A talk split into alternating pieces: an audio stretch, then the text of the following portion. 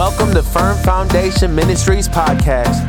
We hope it encourages you and inspires you to live out the purpose God has for your life. Thank you for joining us for this week's message. Turn with me in your Bibles to Ephesians chapter 2. Ephesians chapter 2. Everybody's kind of quiet this morning, settling in. Uh, if I can get the ushers to come and help me with the paintings, they were supposed to do that during the testimony. So, a couple of things happening this morning that are on top of it. All right, let's move on. Ephesians chapter 2, verse 10. For we are his masterpiece. Everybody say masterpiece. masterpiece. For we are his masterpiece. Everybody say masterpiece. masterpiece. Created in Christ Jesus for good works, which God prepared beforehand that we should walk in them. Let's pray. So, Father, thank you for the word. Lord, this morning our focus is on you. So, God, I, I thank you that you have something for us this morning, especially in the area of marriage. God, we thank you that as your heart goes, God, that there's an expression of you that comes so powerfully in marriage. And Father, we want to posture our heart for a season to hear from your word, to hear your expression, and to receive in our hearts what you are doing. And so, Lord Jesus, we just pray over every marriage as we get started in this second message that you would be glorified, that you would bring revelation, that you, Jesus, would speak in only a way that you can. God, we know the enemy has come to kill, steal, and destroy, and marriage is a target because it glorifies you. We want our lives to glorify you. We want our homes to glorify you. But when people see our marriages, we want them to see the masterpiece of your love. And so help us, Lord, to seek you in Jesus' name. And everyone said, Amen. Amen. All right. Let me, let me ask you a question. Uh, have you ever seen pictures of incredible masterpieces and paintings? And obviously, you have. Uh, my wife and I, when we were in London a few years back, uh, we got to go to the British Museum and spend a good day there. And uh, unfortunately, we, we, only, we picked three spaces. It's so huge. If you've ever been to British Museum, you can spend, I mean, it's forever. It's so big. And I wanted to see ancient Egypt, obviously. I wanted to see their area on the Bible, and I wanted to see Nineveh. Uh, and it was a blessing to me. Uh, last week, Callie asked me to help her with her history, and uh, they were studying ancient Mesopotamia and Nebuchadnezzar. And in the picture, of the book was uh, part of the, the clay walls that they took from Nineveh. And my wife and I seen those things for our own eyes, an incredible thing. There are certain areas in the British Museum, in the, in the Louvre in France, and all those things where you go and you can see these masterpieces. And if you've never seen them up close, once you stand in front of them, they can be a little underwhelming. Because you're like, wait, that's it? They can be a little underwhelming. That, that's what all the fuss is about? I mean, if you've ever looked at masterpieces and, and those things, and we could, you know, we could list some things out for sure. But let me ask you this question How does a masterpiece become a masterpiece? Have you ever thought about it? Like, if you stand in front of these, these works of art, these paintings, or these sculptures, or all these things that over the years have been declared masterpieces, have you ever wondered how did, how did that become that? Like, how, what did the artist decide before the painting, I am going to create a masterpiece? The, did the artist gather all of his tools, all of his resources, all the things, all the things that maybe she had, and, and put them in a room and say, Today I'm going to create a masterpiece for all of the world? Was that their intention when they created? Have you ever thought about that? Or did the artist just paint? You see, in our culture, it promotes marriage as a task. In other words, our culture promotes marriage as the thing you have to make sure that you find just the right one. That, that's what our culture promotes. It, it says, okay, th- let me prove it to you. Romantic comedies all those romantic comedies are surrounding around the stumbling and fumbling that people finally realize that they didn't know right away that they had discovered just the right one. And you, you, you kind of get that sense at the beginning, but the movie, the romantic, it ends, the story ends at the end where it's like the aha moment for that couple. Oh, you were the one the whole time. You were the one. Celebrity relationships. Hello, somebody. These people. Come on, the big one in the news right now is, you know, Tom and Gisele, right? And all the conversation around uh, them, right? I mean, we were sure that those two were perfect for each other, right? I mean, like, come on, guys. She made more money than him and she wasn't even working anymore. Celebrity relationships, what do they do, right? Like they put in front of us, these two are perfect people, and therefore they have, they have completed the task of finding the perfect one. You know, because if you find the perfect one, right, it's going to be all rainbows, it's going to be all hearts, it's going to be all flowers, it's going to be all love songs. Marvin is singing. Some, some of y'all know who Marvin is. Come on. These love songs forever because that's the way it's supposed to be. The culture, even in church, even in church, even in church, what do we do? Pray for God to send you the right one. Are you praying right now for your future husband? Are you praying right now for your future wife? Are you praying that God would send you just the right one? And we reinforce that with scripture. The Bible says, Seek and you'll find. The Bible says, Ask and it will be. Come on, are you praying? Even our prayers are bent when we think about that. We said, You know, Jesus, you said, you promised, I asked. Now you have to do it. Because everyone knows to be truly happy in life, you have to find the one. Y'all not helping me this morning. You have to. And now, here you are, finally married, and all you really want is for the spouse you're married to to finally just step up and meet all the needs that they aren't meeting. I mean, why are they so stubborn?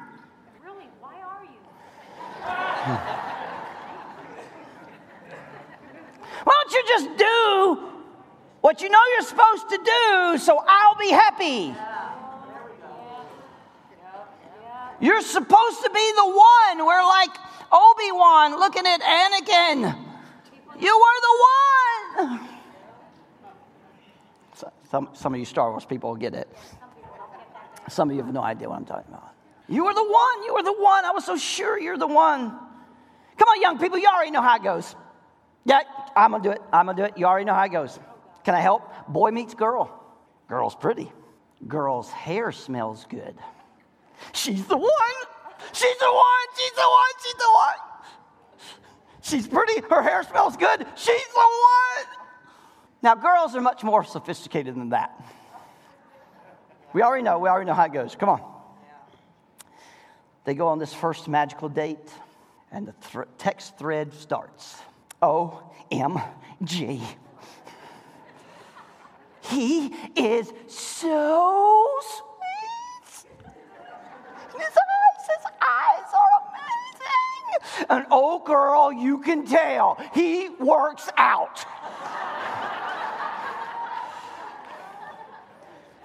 and we talked for hours. Oh my gosh, he is the one. You know how many young people I had in my office with that statement? And I'm like, bro, you need to see her before she puts on her makeup. You should, listen, girl, you should see him. Come on. Am I helping somebody? Hey, I'm not going to leave you veterans of marriage out because y'all done been through the marriage war. You already know how it goes. You've married for so long and you've been trying to paint this picture of what you had in your mind and, and it just it just isn't it just it, you're just trying to paint this picture of what you had in your mind and it just is not happening. It's not happening. And now you find yourself lord i thought my spouse was the one but now but now but now i'm not so sure. But i'm asking that you change my spouse into someone who can meet my needs. You see, it's with these ideas of marriage that it never takes long to figure out that the one isn't really. Am I helping you? I'm not trying to disappoint you. So, what happens to our young people because of this idea that they have in their head is they just participate in divorce practice. That's why Pastor Don is not for dating. That's not biblical. Courting is, and there's a big difference. Hello, somebody. Dating leads our young people to divorce practice, and then once they get married, they have a, they have a practice of separating and not a conviction. Veteran married people, you feel empty and trapped? Come on. And so finding the one can really feel like panning for gold in the ocean. It's like pre deciding you're gonna paint a masterpiece. And so what happens is, you pre decide you're painting the masterpiece, and when it doesn't turn out like you expect it, you're frustrated because you waste so much time and resources trying to make something look like.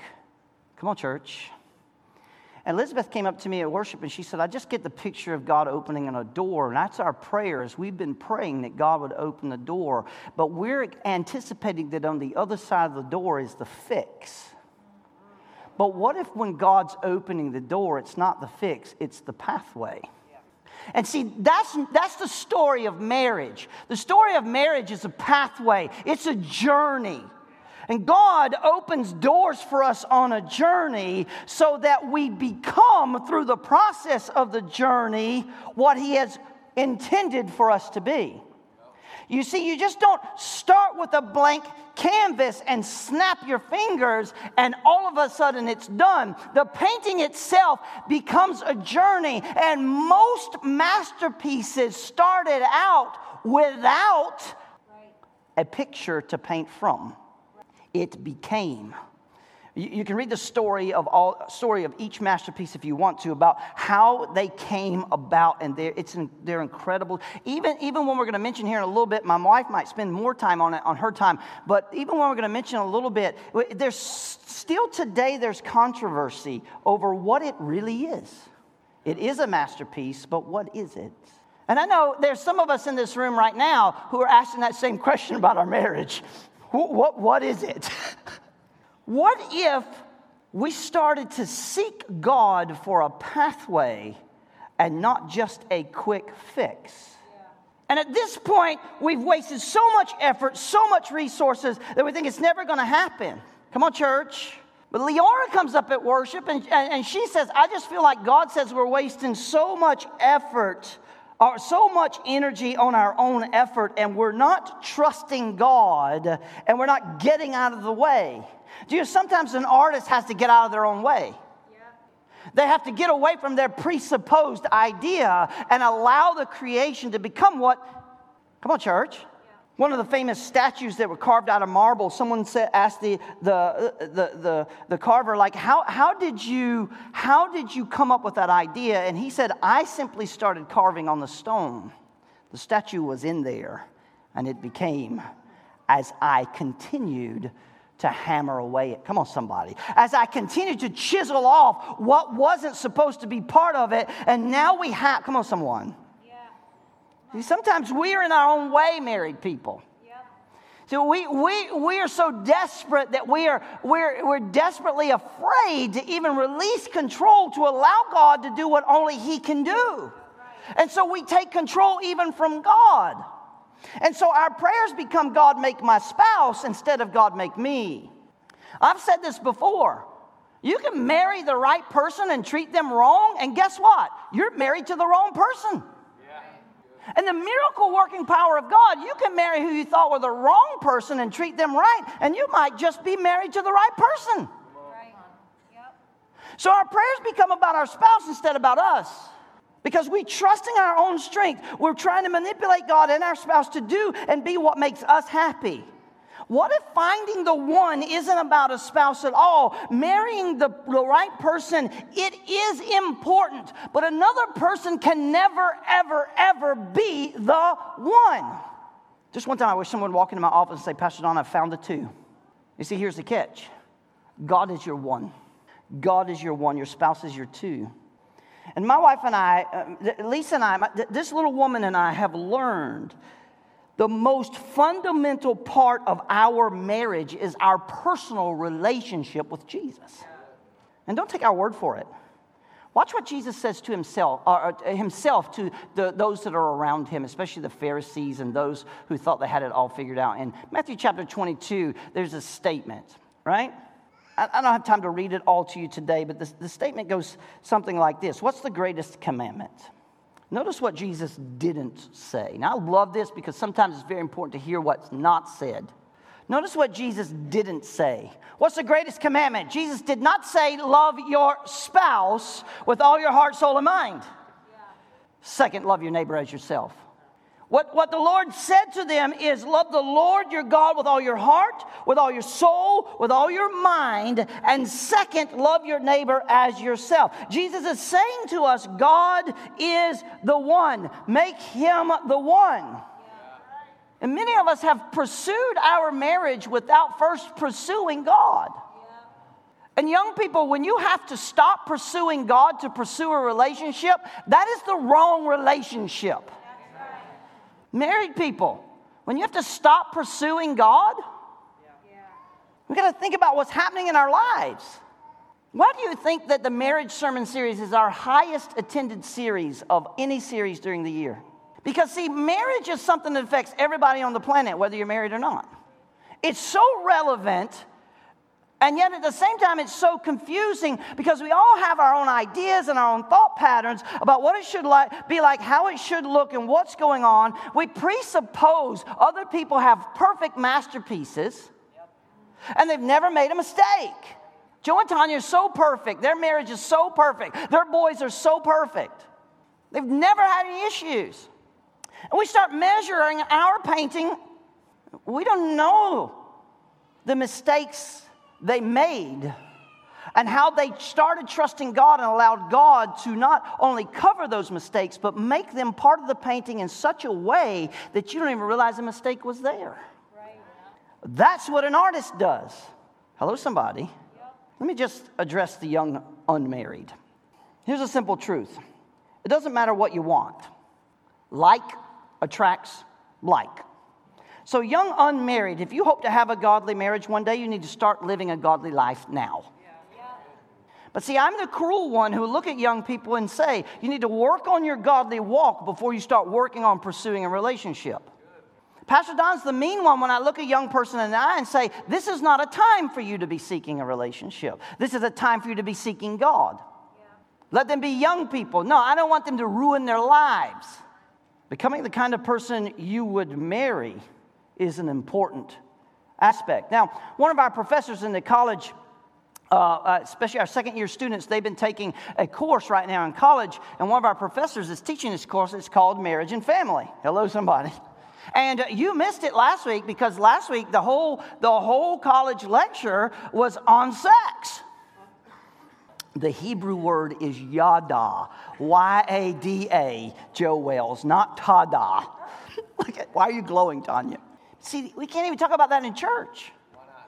But we should. Because the Bible sure has a lot to say about it. There's a whole book, hello, somebody, that when interpreted properly, you will want your young people reading. It's called the Song of Solomon. And it's all about uh, yada, not tada. but the professor is teaching the class. Here's a statement he made a few weeks ago. He said, Here is the litmus test for marrying a person. If you marry this person, would you want the children that you're going to have with this person to be just like them?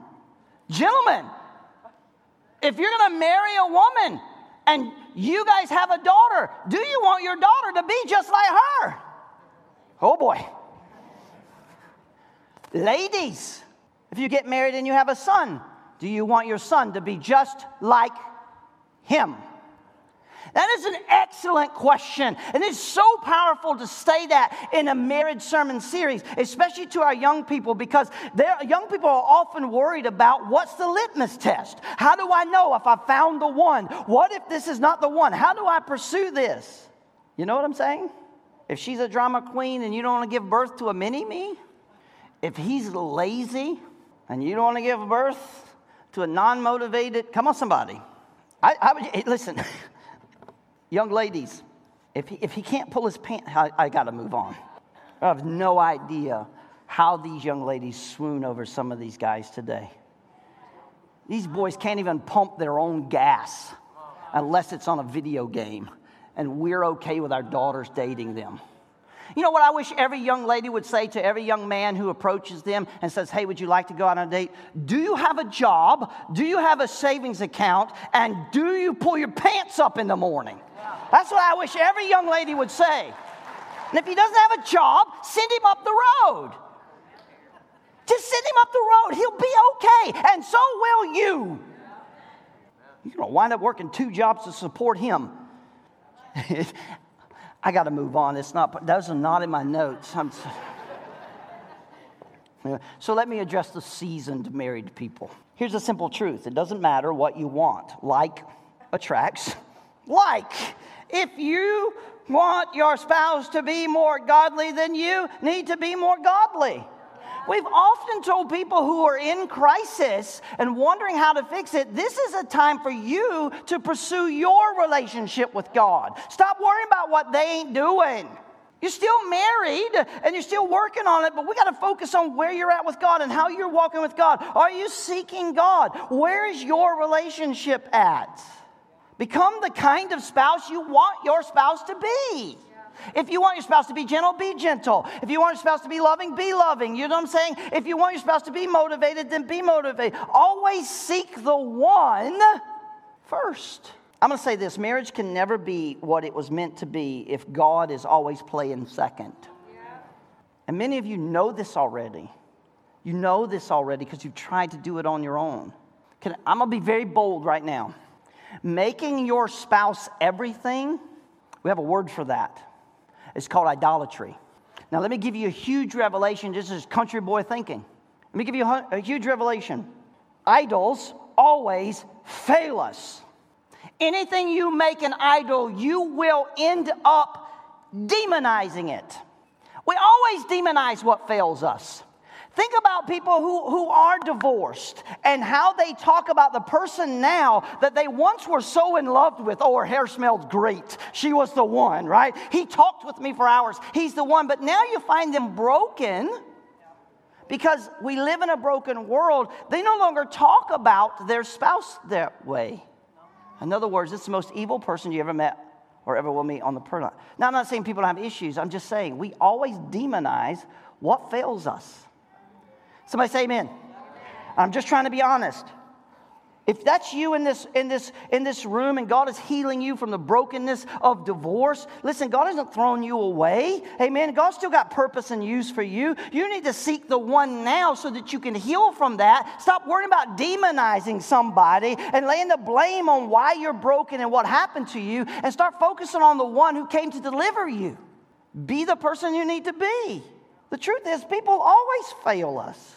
And if, if, if, I can play this to you, playing the blame game is what Steph said earlier. She's like, this is where we're at. We're, the blame game happens in our, in our marriages all the time. We're looking because we made an idol out of something and it failed us. And now we need to find something to blame. Have you ever heard these statements from your spouse? How could you do that to me?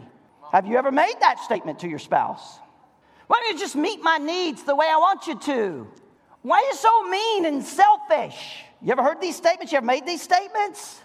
See, at first, you loved that your spouse was so organized and, and, and, and, and she was so perfect. She had everything in order. Everything was so organized. But now, guy, man, here you are. You're just like, man, she's a control freak. What you loved about her in the beginning, listen, I promise you. oh, man. Such a control freak. At first, you loved it because everything was clean and everything was in order until you get lazy and you come home and you don't take the time to put your stuff in its space. And then your spouse comes along and do what they've always done. Now you are demonizing what you once worshiped. Come on ladies. At first you loved it that he was so chill.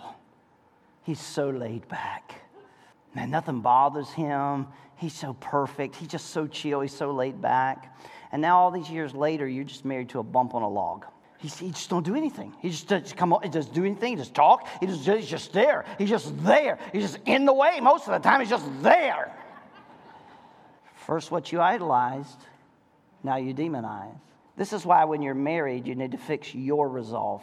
I will always seek the one with my two. What does that mean and how do we do that? Well, Pastor Don, glad you asked that because I have the fix for you. I'm going to call this cornerstone habits. Everybody say cornerstone habits. Oh, you're not ready. You're not ready. You're going to need a pen and a paper. You're going to have to write it down because these things are going to revolutionize your life and your marriage. They're going to change you and fix you once and for all right now. You're going to walk out of here a brand new married people. I heard a guy this week on the internet say he was talking about marriage and he's talking about people who are just going through struggle and they want to get a divorce. And here's what he said. He used to be a pastor. He's not a pastor anymore, but he's just got this thing that he does and he talks all the time about stuff that's going on. It's really good. He said, "Man, people people come to used to come to me and they want to get a divorce. You know what I would tell them? Yes, you need a divorce. You need to divorce your old lifestyle, and not your spouse." And I was like, Okay, okay, I, I'm, I'm tracking. Go ahead. If you're so hungry for a divorce, let me grant you one. How about divorcing your ungodly ways, your selfish ways? How about divorcing all the things that have broken the person that you're married to and broken your marriage? How about divorcing that stuff? And you just might wind up with a great marriage. And I'm like, well, he ain't wrong. But let me give you my cornerstone habit. So you ready? You're not ready. You ready? I'm gonna fix you. If we're seeking the one with our two, you know what we need to do? Here's cornerstone habit number one read the Word of God together. Are you reading the Bible together? Are you talking about what you're reading? Are you sharing what God is sharing with you? Or is it awkward to talk about spiritual things? Number two, worship together. Do you worship together? No, I can't sing and she can't sing. No, I don't want us singing together. Nobody care about all that. Worship together. Is it awkward? Now, I'm going to bless you with this third one. You go, you're not going to like it, but it's going to bless you later. Let me just say every married person in here, every married couple in here, your intimate friend circle must be mature Christians. You can't hang out with people who are mature and pro marriage. You can't hang out with them. No, no, they're not your friends. They're not. They're acquaintances, but they're not for you. Number four, accountability. Who speaks into your marriage? Who speaks into your marriage? Who has, has the ability to speak into your marriage and you can't say, yeah, but, what if, and that ain't fair? Yeah. Who, who are you accountable to as a married couple? Who speaks into this? Number, five, uh, number uh, five work, uh, serve together. What are you doing together? You just show up to church together? Listen, you arguing when you came in, you arguing after you leave. You showed up together here, you wasn't happy. You wasn't happy on your way here, and you ain't happy on the way home. But let me just tell you what will happen. This is what transformed our life. We started serving together. We would come to church with a purpose. Hey, we got to get there because we are doing this together. Are we serving together? Number six, lead your family together. Do your children see you doing the first five? You know, because here's the thing children are great imitators. We, uh, little London was at our house this week and it was hilarious, right? And we were just trying to figure out where she got this little phrase from because something would happen and it would be silly or funny, or she would win and she would just look right at you and point and go, ha ha. I'm like, you, you little snot. And then you know, I dropped something on the floor. I was trying to work, and she just she wasn't sad about it. She didn't cry about it. She got this little smirk on her face, and she went, "Ha ha!" And I said, "You little snot." Ha ha ha ha ha ha. And, you know, and I'm like, she got that from my son. She's a perfect imitator of him. Ha ha. I can remember something would happen and TC would just, he would be the same, like, ha ha ha ha, better you than me. They're perfect image. Ha, you know what I'm saying? Lead your family together. Your children are watching. They watch you disagree. They watch you agree. They know when you're in unity and they know when you're not. And they know how to use all of that to their advantage. But nothing blesses me more than when young people come up to me and say, You know what, I got, I, I, I woke up this morning and went to the bathroom and I noticed the light was on in the kitchen. And, and you know what I saw? My dad was reading his Bible before anybody else was awake. And I said, Did that encourage you to read your Bible more? Yeah. Develop spiritual traditions together with your family. You write them all down? Did you get them all down? Now, let me be honest with you. You and I both know that list just overwhelmed you and you aren't going to do any of them. It doesn't let you off the hook because they will change your life, they will change your marriage. But you know you're overwhelmed sitting in this place right now. You're overwhelmed. I can't do it. I cannot do it. I cannot do it. It is too delicate. There's too many details. There's too many moving parts. I can't make that look like it's supposed to look like. I don't want to try it. I don't even want to start. And therefore, your, your marriage has no color, it has no life, it has. And you live blank because you don't want to do it because you're overwhelmed because of all the details. Or let me just give you one. One that you need to write bold, you need to circle it. It's just one. Seek Him. Seek the Lord. You know where married people need to be on a Sunday morning? In church. Absolutely together. So you need to be. Why? Because your marriage needs you to be there. Talk to married people who have been broken and, and talk to them about that particular wrestling in their life. Talk to married people who were struggling and made that commitment. Watch what happened in their life. Yeah. People you think have no issues came to mine in my wife's office completely broken, ready to get divorced, devastated by what's happened in their life. And one of our requirements was you will be in church every Sunday. I can't, I got a job. Quit that job. How important is your marriage? If your marriage is struggling, you mean that job's more valuable than your marriage? I told one young man told me, he said, Well, I got a business and I'm gone all the time. I said, Sell it. How valuable is your wife? How valuable is she? Do you love her more than you love money? Welcome to John chapter 21. You know what he did? He sold it. Praise God for his boldness. Let me give you just one. Seek him. Let me give you my definition of cornerstone habits. A cornerstone habit is the one thing that if you don't do it, everything else falls apart. That's what a cornerstone habit. If you don't do that, everything else falls apart. It's the, it's the thing that everything hinges on. What is that in your life? And that should be for married people seeking God together. You ever notice in your life that everything good seems to build on what is good? You ever notice in your life that everything that's bad seems to add to the weight of failure? Can I say that again? You ever notice everything good in your life builds on what's good, and everything that's bad seems to add weight to failure? You've seen people fail, and you think that's no big deal.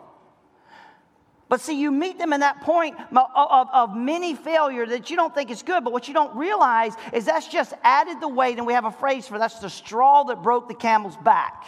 That was the little bitty ounce that finally made it all break and fall down, right? Is that one thing. And you can't fathom that because you don't understand the weight of all the failure that's been in our life. And the point is this we need to invest so much into the good things in our lives that it's too expensive to let cheap stuff tear it up. Come on, people. Pornography is cheap. And you're letting it ruin your intimacy as a couple. When God has declared, we learned that this week, right? Yada, that the marriage bed is undefiled. God's not a peeping Tom. He created sex for a husband and wife to enjoy it. And then he says, have fun. But if you're not married, that's not for you. Because anything that comes against the beauty of God's purpose is cheap. It's cheap. We let cheap stuff ruin our marriage. I would rather be right than be in relationship. That is cheap. Can I help you? That is, that is not even cheap. That, that is so cheap it don't even make it into the dollar store. That's at the dime store. If you're a spouse and you'd rather be right than be in relationship, don't wind up in my office asking me to fix your relationship. See, here's what I here's what I struggle with as, as, and I told you this last week when I started. Most people will come up to me and say, "I'm willing to die for my spouse." I I give my life up for my spouse. And I'm like, no, you won't. You won't even give your will up for your spouse. And now you're going to try and convince me that you're willing to die for them? They know the truth. You lie and you. You on the chap snap with people you shouldn't be snap chapping with? It's a sin. Because it robs value.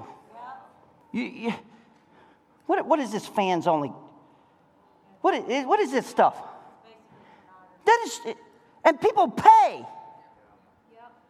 I, I found out this week that some lady's making $300,000 a year on a fans only site. And know what she does? She takes pictures of her feet, and dudes pay her to see pictures of her feet.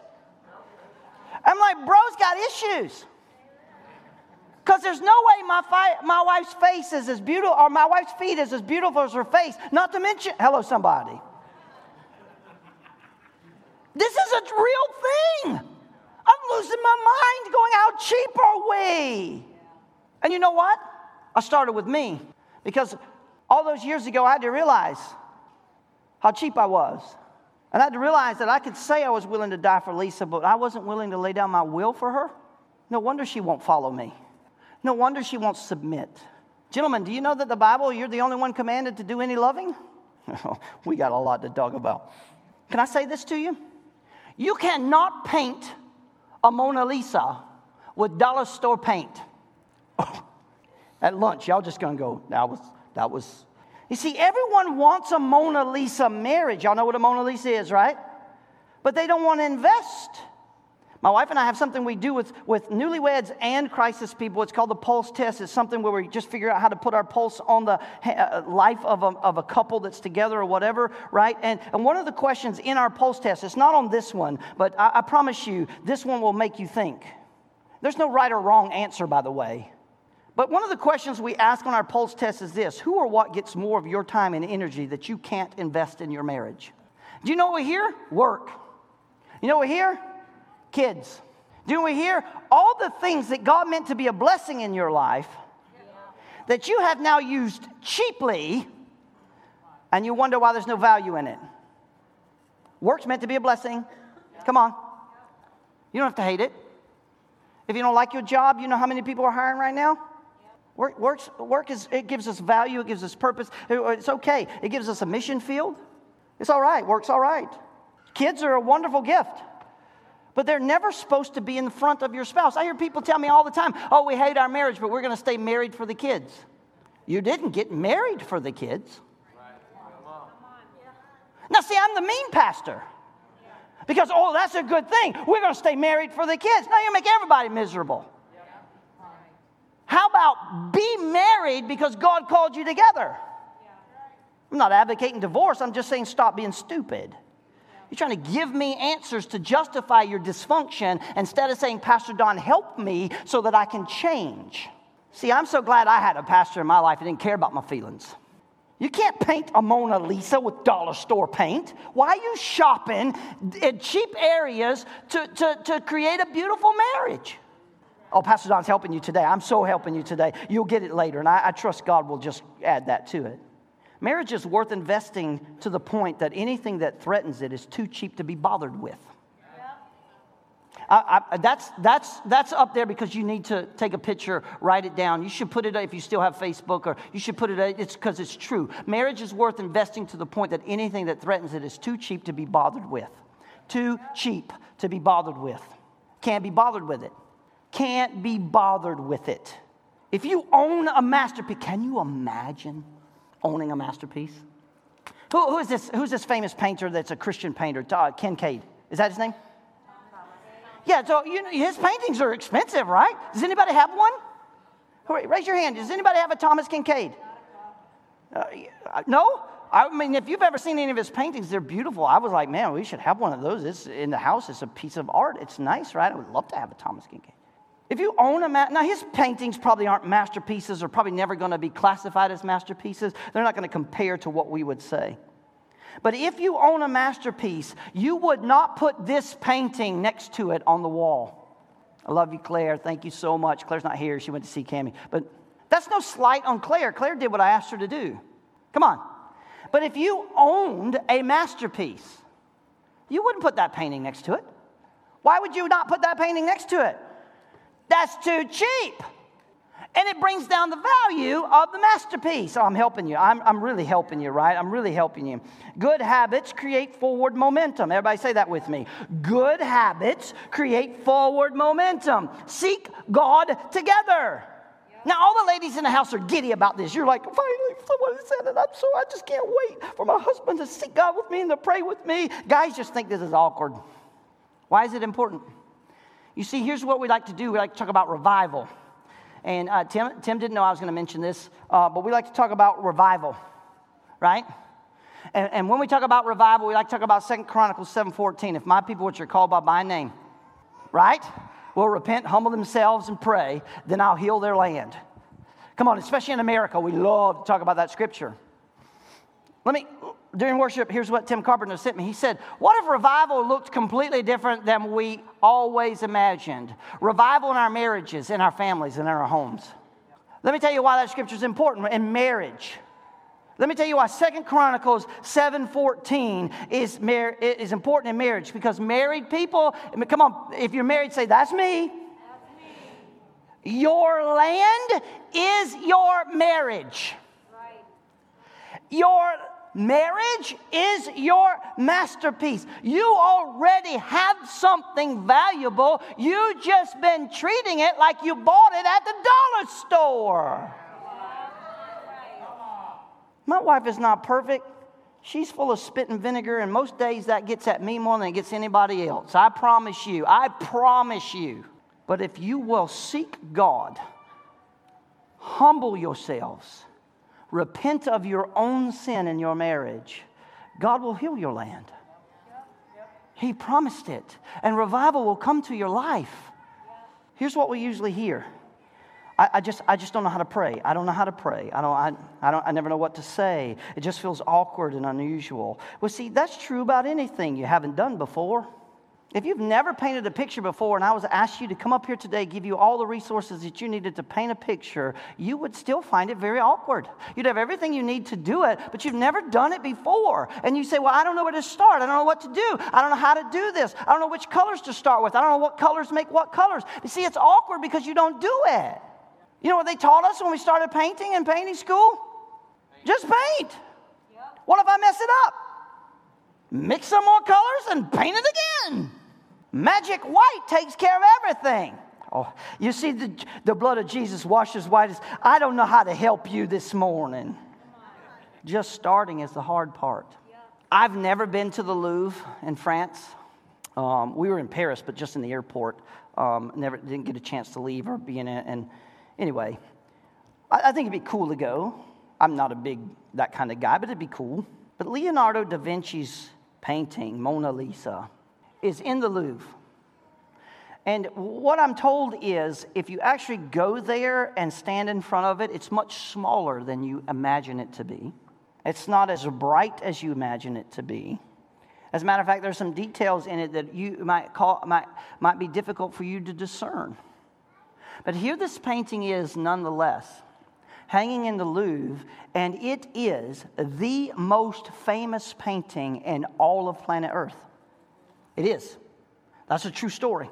There is not another painting that is more famous than the Mona Lisa. And a lot of conversation happens around this painting. Is it of a woman that he loved? Or is it a self portrait? And this conversation has happened over and over and over and over again. And that's the point of a masterpiece. It's supposed to make you think, it's supposed to make you talk, it's supposed to make you ask some questions. And, and here Leonardo da Vinci painted this woman. He just started to paint a woman. I guarantee you, he didn't gather up his, his supplies, walk into a room, and say, I'm going to paint a masterpiece today. That's not at all what he said.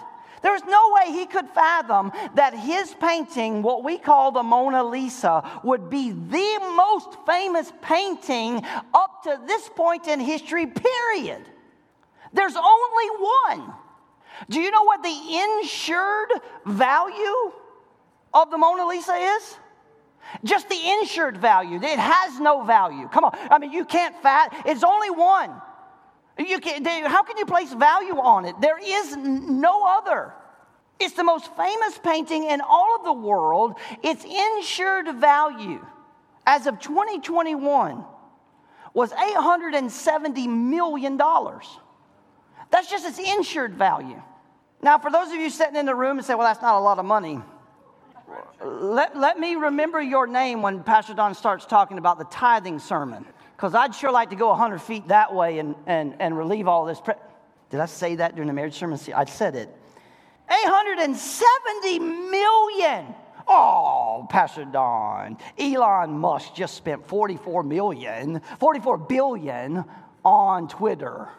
And then he promptly changed his name to Head Tweet. and you know what I said? Yep. 870 million. Let me say this to every married people. I want you to, I want you to grab a hold of this. You cannot fathom the beauty and value of your marriage in the beginning or in times of struggle. You can't value its worth. You can't value its beauty. You, you cannot go into a room and decide that you're going to pre paint a masterpiece. Instead, the Bible tells us we already are his masterpiece. Oh, that's so good. Seeking the one who is painting your marriage is the only way your marriage will ever be a masterpiece. I simply don't know how couples survive without seeking Christ. You want to come? I, I simply don't. How can two people make it without truly seeking God together? Can I say this to us married people? Our inability to pray is a snare from the enemy. It's a snare from the enemy.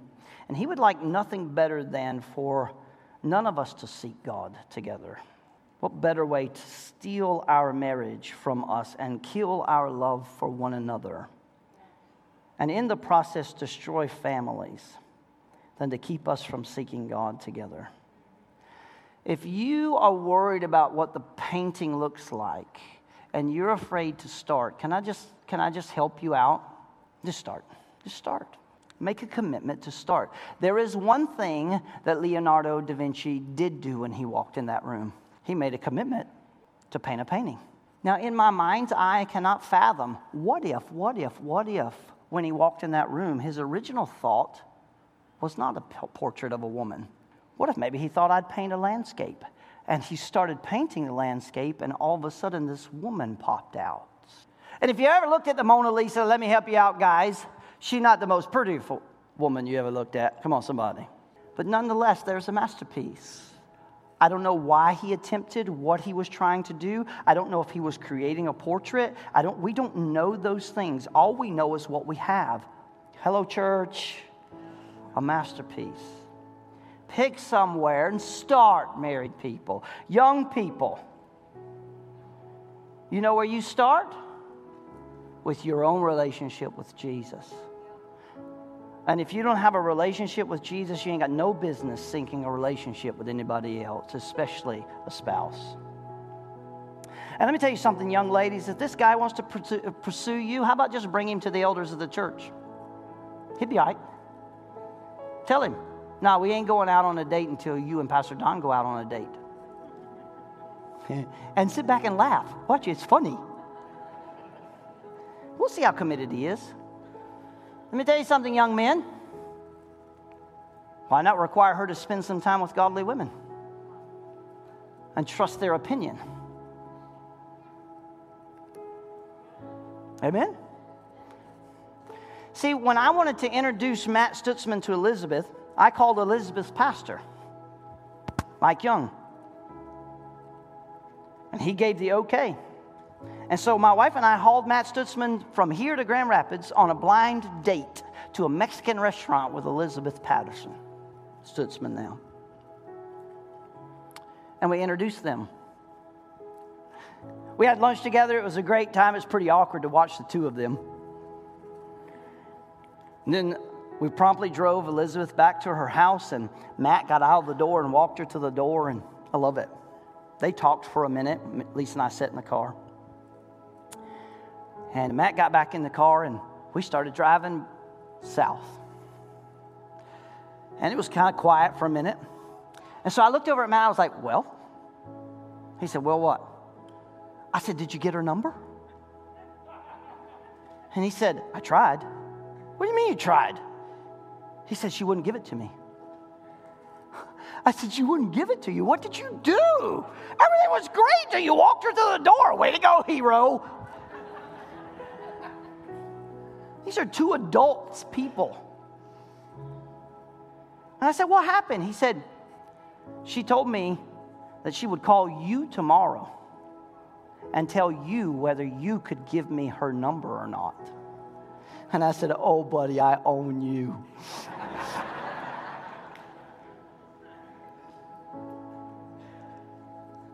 what a beautiful story. It can be done with God's glory.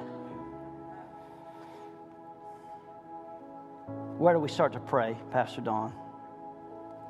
How about the next meal you eat together?